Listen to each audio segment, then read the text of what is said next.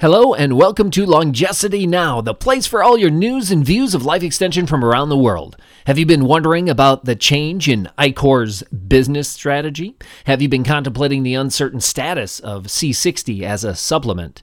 Have you been pondering the current state of rejuvenation research? Well, listen in. This podcast is packed with an incredible amount of detail about the many research activities ongoing at Ichor Therapeutics.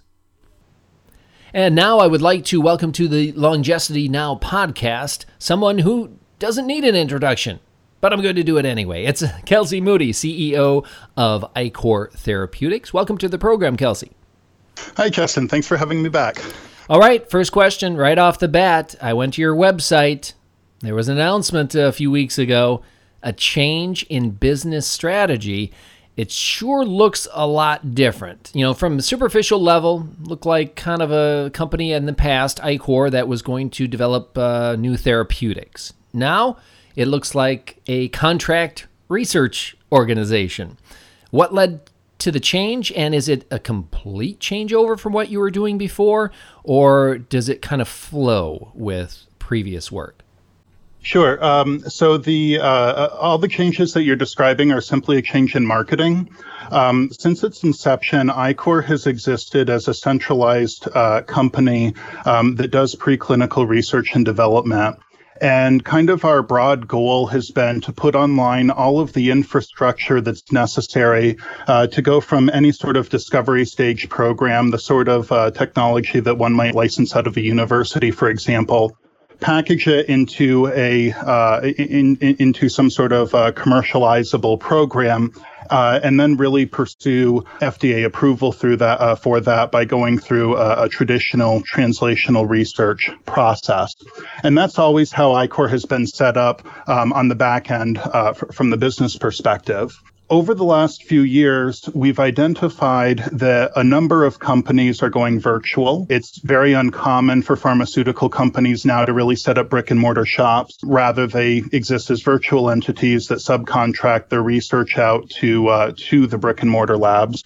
Um, and we've also noticed that a lot of companies in the anti aging space in particular have some interesting ideas that might be worth development, um, but they really need a, uh, a group that kind of specializes in this kind of complicated uh, regulatory process. So we've slowly been taking on clients over time, and we've we've simply rebranded Ichor Therapeutics as a contract research organization to clearly delineate our various business units from our intramural research programs, which have their own separate IP holding companies and their own separate branding, uh, to Ichor Therapeutics proper, um, which does work for hire for those organizations as well as third parties. Okay. Okay. So it really, uh, since its founding, I mean, you're basically we're a contract research organization. Now you're just saying, hey, that's what we are. That's correct, and it also makes uh, makes for a much cleaner story as we're uh, developing uh, these different business units. You know, it's a it's a very clear conversation when we're working with investors uh, who might be interested in um, a particular program that Ichor is working on, um, or they might be interested in contracting with Ichor on on other fronts. Um, and certainly, as uh, as we take the next steps to start raising uh, Series A funding and, and and really going with larger investment rounds, um, it's important that there's a, a clear paperwork trail in place uh, that defines the relationships between um, Ichor and, and, its other entities, okay. the, the, the, family. Right. Uh, now, you mentioned the other business units. Could you briefly describe uh, those uh, functions, uh, those um, those units? Uh, sure. So there's um, three other companies in the Ichor family. Each are uh, very distinct in terms of their scope and uh, research objectives. There's LysoClear, of course, which is the spinout of SENS Foundation's macular degeneration LysoSens program, and that's focused on developing an enzyme therapy for age-related macular degeneration and Stargardt's macular degeneration. Our uh, newest program is Antoxerene, and this is a small molecule uh, drug discovery initiative initiative that's focused on developing senolytics that target the FOXO4 P53 interaction. And we're also doing some development work with uh, Buckminster Fullerene or C60 within that entity. Um, and then lastly, we have Recombipure, which is uh, currently being developed as a, uh, it, it's really a suite of protein chemistry tools uh, for research scientists. Okay, so let's get into a little bit of the nitty gritty of uh, some of the research that has been going on. Of course, uh, the AMD research was uh, for uh, you know one of the main things that uh, started with Ichor Therapeutics, uh, licensed out of the SENS organization. Um, now, one of our regular listeners was wondering about lipofuscin. You know, originally that was kind of the target. Now it seems as though it's you know lipofuscin what people thought it was is really a lot of different things. And just to be clear you're not specifically working on lipofuscin but just kind of uh, the amd uh, is is that research right? But you're targeting the metabolic waste that accumulates in the eye right? Yeah, so uh, lipofuscin or lipofuscin is uh, it, it is a generic name that can encompass uh, lots of different things depending on which part of the body um, you're talking about when you use the term. Um, in the case of age-related macular degeneration, uh, lipofuscin is an uh, intracellular uh, aggregate that accumulates inside of the lysosomes of a particular type of cell called the RPE or retinal pigmented epithelial cells. So this is a uh, cell type that's very important for photoreceptor turnover, um, and it, it, exists deep within the eye and is, is really essential for a healthy eye and metabolic function. And what happens as we age is that there's an accumulation of various junk components, uh, which are termed lipofuscin, um, within the lysosomes of these RPE cells. The, the majority of the lipofuscin, uh, as it's been characterized, um, is a vitamin A derivative that's uh, fluorescent, or rather a series of vitamin A derivatives. Uh, I think there's something like 13 different chemically defined species that exist in this lipofuscin lipofuscin that are uh, fluorophores, um, probably a number of additional minor components. Hold on there, uh, just a second. Thirteen different varieties. Yeah, so it's not it's not a single target, but an entire mixed group of different chemical species. That's I see. Correct. Are they related close enough? Maybe you were getting to this. Is, are they related close enough to each other that the enzymes you're working on to break it down uh, will target most of them, or is that kind of a, a little roadblock?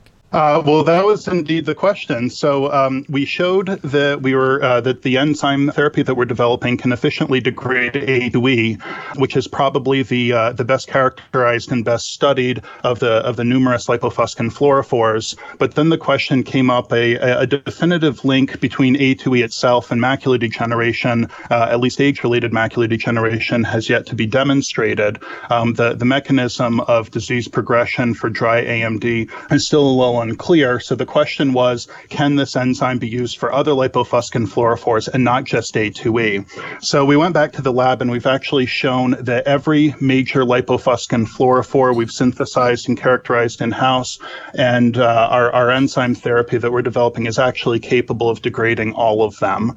Um, this does make sense as they are chemically similar. They're all uh, vitamin A derivatives, uh, but that's very encouraging um, that the enzymes have uh, broad specificity against these these substrates. Okay, uh, now on to some sp- kind of speculative questions about uh, your AMD drug development.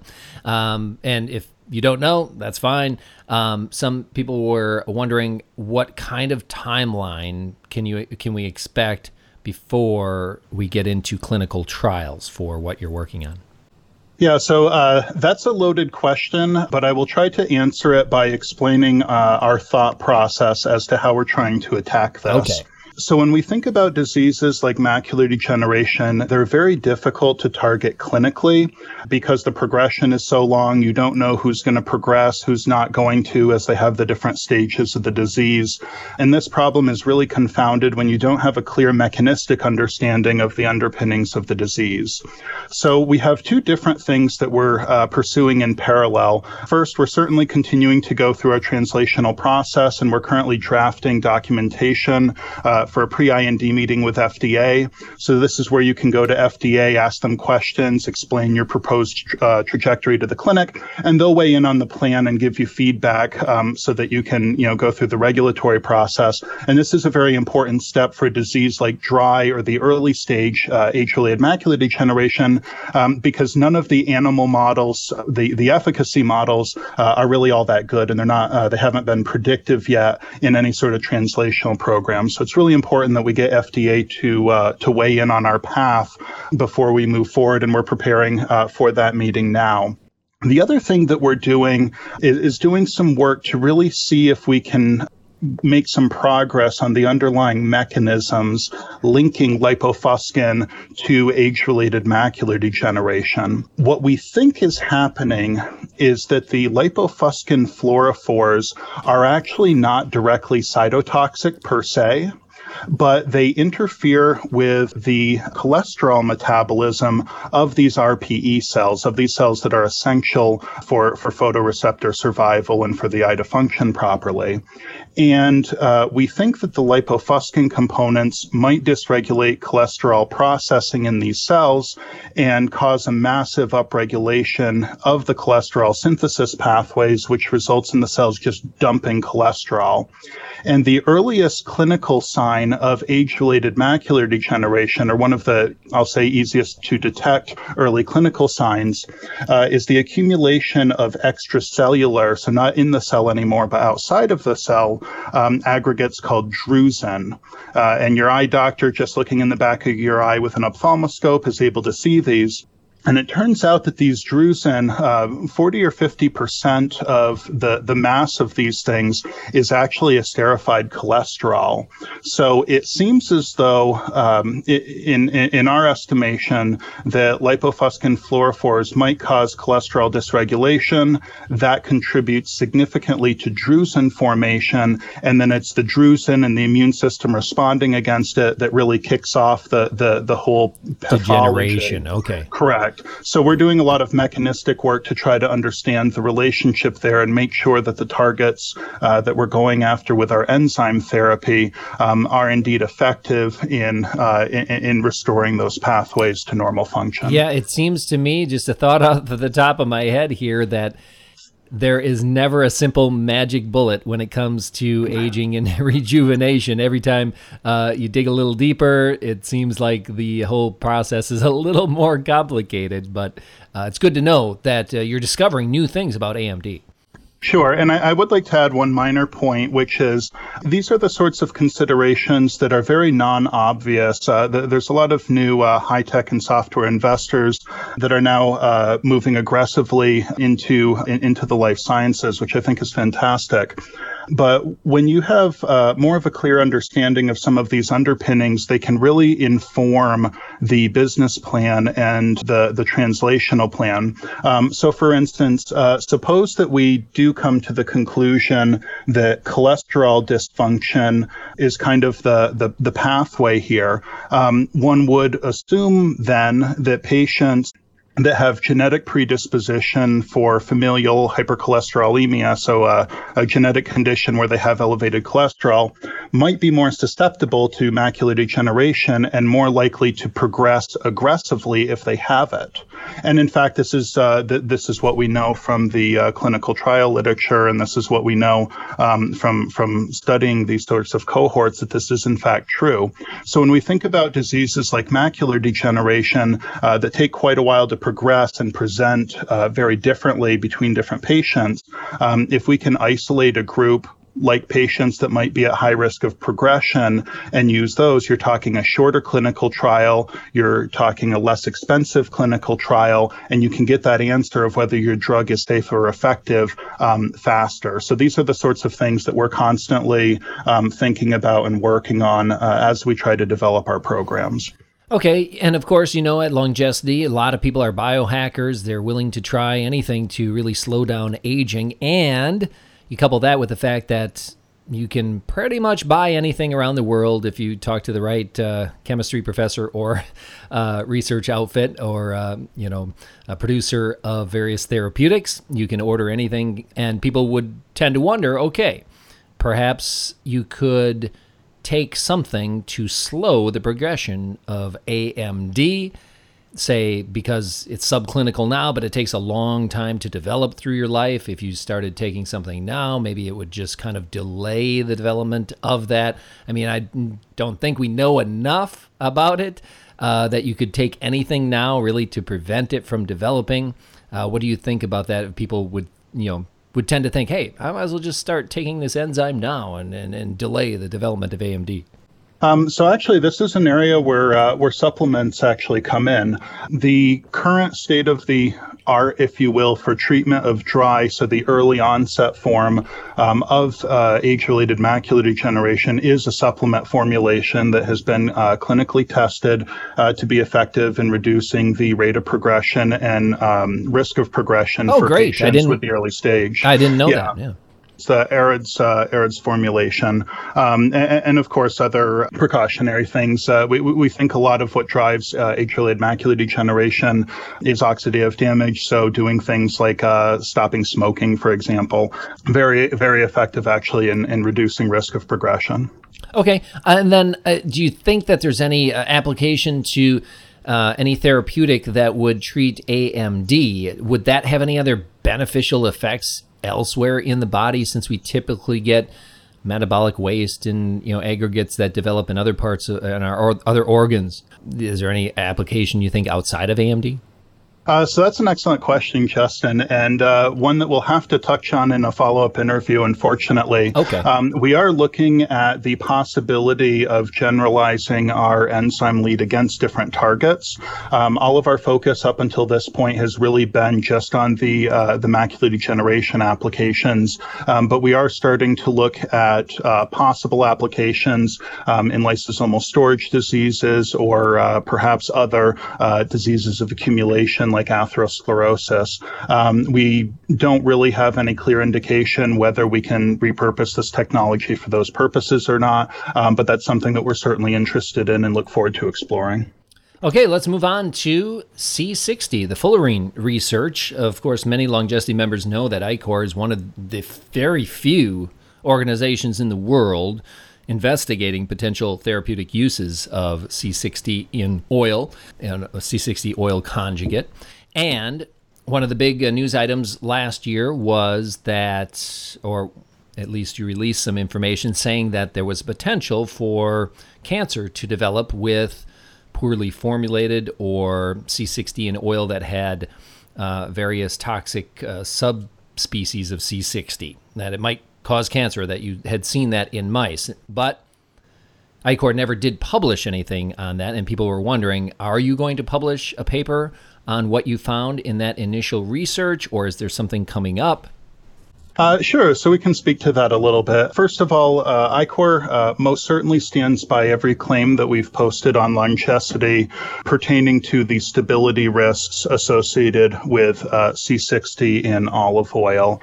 In our hands, when light exposed for uh, a period of time, we actually found the C60 in olive oil to be acutely lethal in laboratory mice, and we, we also have some evidence that there uh, may be exacerbation of cancer progression in these sorts of things what the longevity community should keep in mind is that these findings are not altogether unsurprising.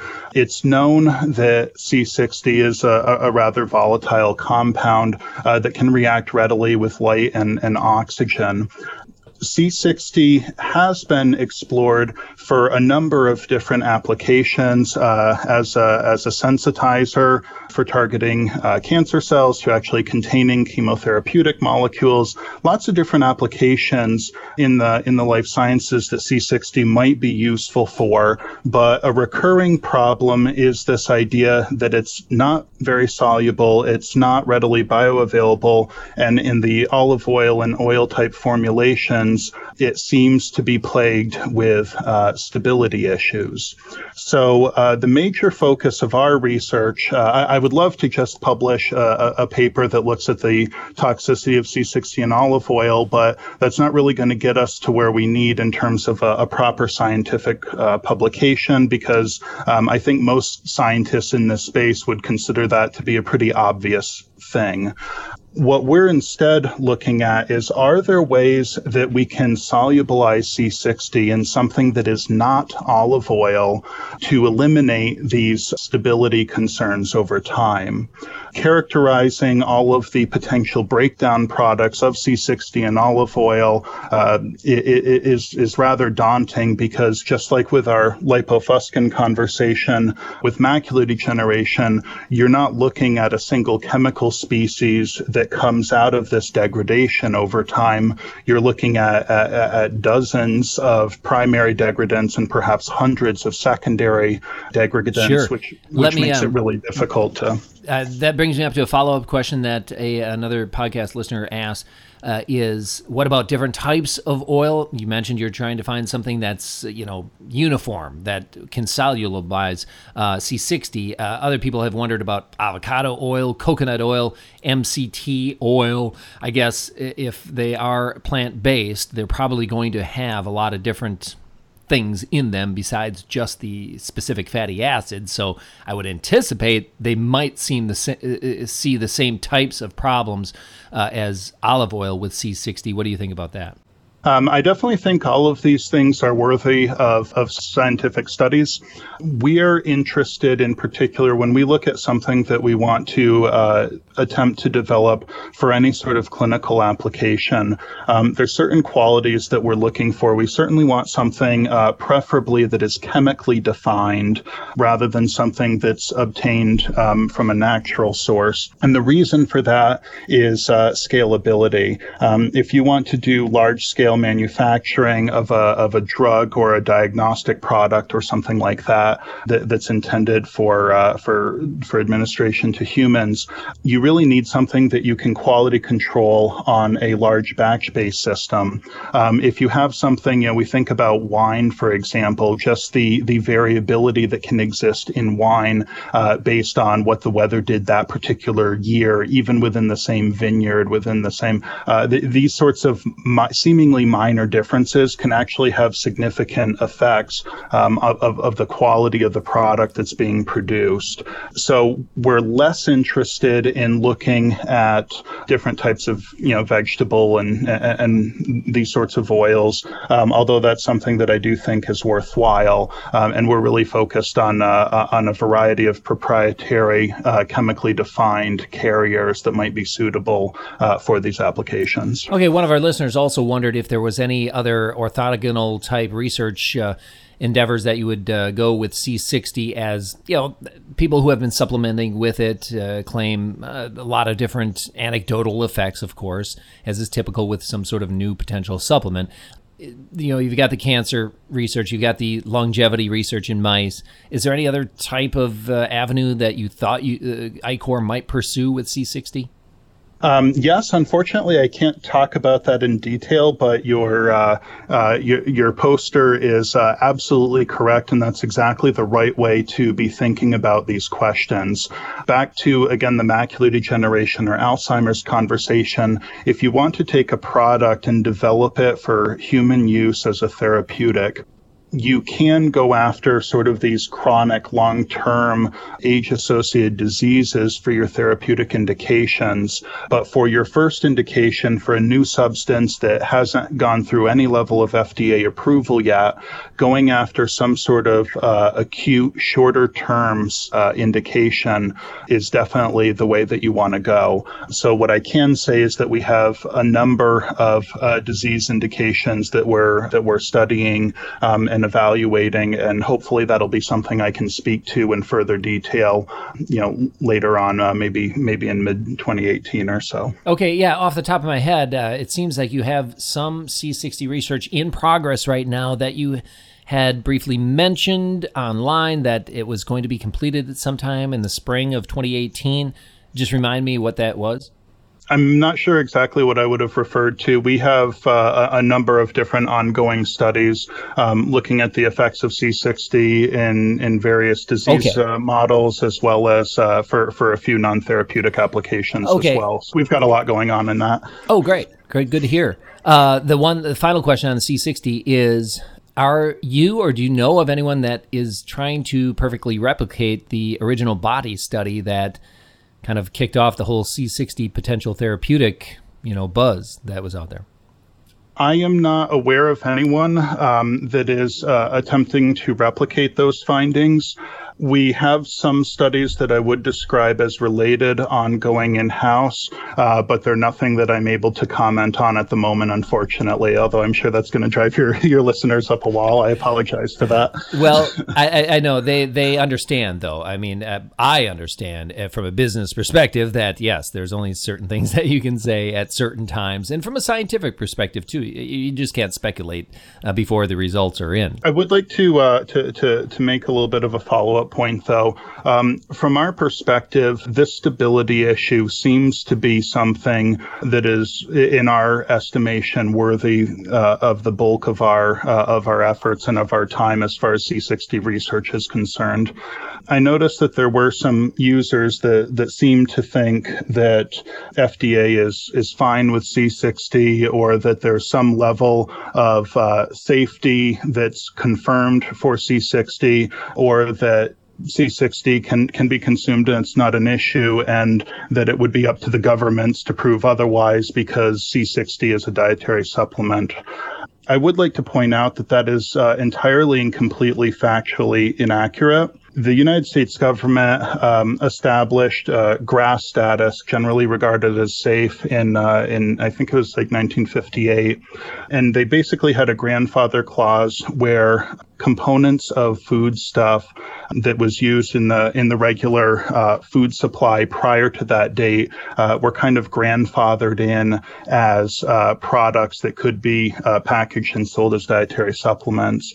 FDA has established that for anything uh, that did not exist in the food chain uh, or the, the food supply prior to that date, the, the determination of safety was the responsibility of the manufacturer of the product. Um, and there is an FDA process in place for demonstrating that a new product, uh, a new chemically, you know, a new chemical like C60, it's, it's not a supplement, it's not a drug candidate, it's a chemical that has not been evaluated in any sort of serious, uh, you know, safety setting or, or with long-term stability data. Um, and FDA has held that that responsibility lies with the manufacturer. C60 was first synthesized in 1985, I think it was, and the place where you most commonly find it is in like chimney soot. So that's hardly something that one would consider a, a food stuff food product, right? Um, yeah. Right. So um, that's that's not to say that um, you know I don't have any specific opinions about that. We're not selling C60 in olive oil, nor do we intend to ever do that. Um, and and and what users of the forum choose to do or not to do with information that we provide is is entirely their prerogative but we do feel a sense of social um, and, and, and ethical responsibility when we see that a product may not be stable in certain conditions in general handling, and it is potentially so unstable as to cause acute lethality in mice. Um, we do feel a responsibility to at least put that on people's radars for uh, for consideration. Um, so you know, just so people are aware uh, that is a thing and something to yes. think about. And everyone uh, should be very thankful uh, of Ichor's research and putting that out there. Okay, finally, I wanted to know about your journey from being a student to a researcher at SENS organization and now uh, the leader of a rejuvenation company or a you know therapeutic company. What would you say to new people that are maybe starting out interested in rejuvenation science, maybe going to university, maybe starting their own company. What is the key thing you've learned in the last five or six years that could help someone who's just starting out? I'd say a combination of things. One, uh, biology is very, very complicated, and it often behaves in ways uh, that are very unpredictable. And one of the shifts that Ichor has made um, a, as a broader institution has been on uh, really going from, you know, okay, let's look at aging as this, you know, whatever big picture thing but we're really focused now on starting to study the mechanistic underpinnings some of these uh, some of these age associated processes. And if you look at the companies that are having the most success in the space everyone points to uh, unity for example um, as being a company that's really trying to understand cellular senescence and develop targeted drugs that are able to go after um, these very particular mechanisms that is what you see with successful companies companies that have an understanding of the the molecular and mechanistic underpinnings of the processes that they're going at uh, going after. Uh, this is an essential component to being able to develop uh, drugs through traditional means. Aging is not recognized as a disease by FDA. You can't get an anti aging drug or make one. So you need to go after specific diseases. And if you have a mechanistic understanding of the underlying process that you're looking to interrupt, and that process is conserved in other diseases, um, you know, you can pursue a development path that might get you there faster and cheaper and, and get your rapid go no go sort of decision points um, more efficiently. Oh, okay. Um, so it's really you can't expect to go into it with some sort of big picture, big mission statement that says aging, we're going to cure it uh, without specifics. You would say uh, very specific, targeted aspects of aging that are understood well. You would be good to start a company focused on just that, and it would be perhaps an easier path. Yeah, and, and, this is what we see a lot as well. Uh, you know, we certainly do a lot of uh, a, lot of technical diligence for uh, you know for different investors and even foundations and that sort of thing. Um, and the uh, the the projects that have a good mechanistic understanding of what's going on um, are the projects that tend to be the most successful. The companies that are the most successful, at least on a on, on a technical point. And if you understand the mechanistic underpinnings, uh, it makes it easier to pivot, and it's just a, a more coherent company plan and and and we do this with with a lot of uh, w- with all of our things too. Uh, one of the most recent examples um, is uh, so, so we have officially entered the senolytic space. Ichor uh, uh, founded Antoxerene Incorporated, which is our again small molecule drug discovery program. A lot of focus has been placed on C60, but actually the bulk of our resources and effort been on doing um, high throughput screen to identify uh, chemically defined small molecules that can disrupt FOXO4 P53 interaction. Okay. All right.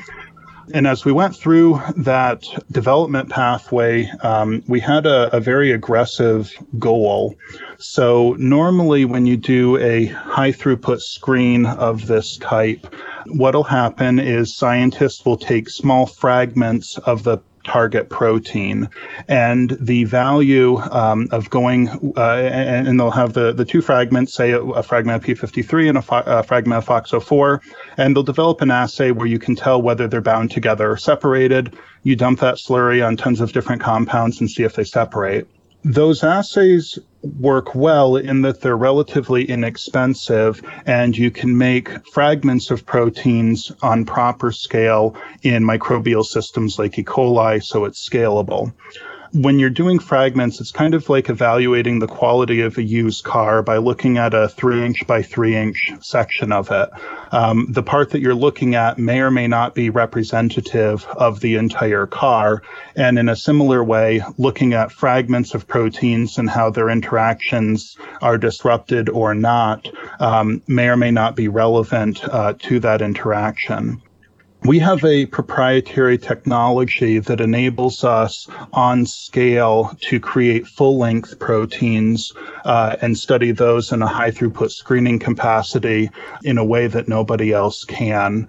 So, for example, P53, very complicated protein. It exists as a homotetramer in vivo, can't express it in appreciable quantities in E. coli, and trying to make it in uh, mammalian cells is uh, Uh, is just not scalable for a high throughput screen.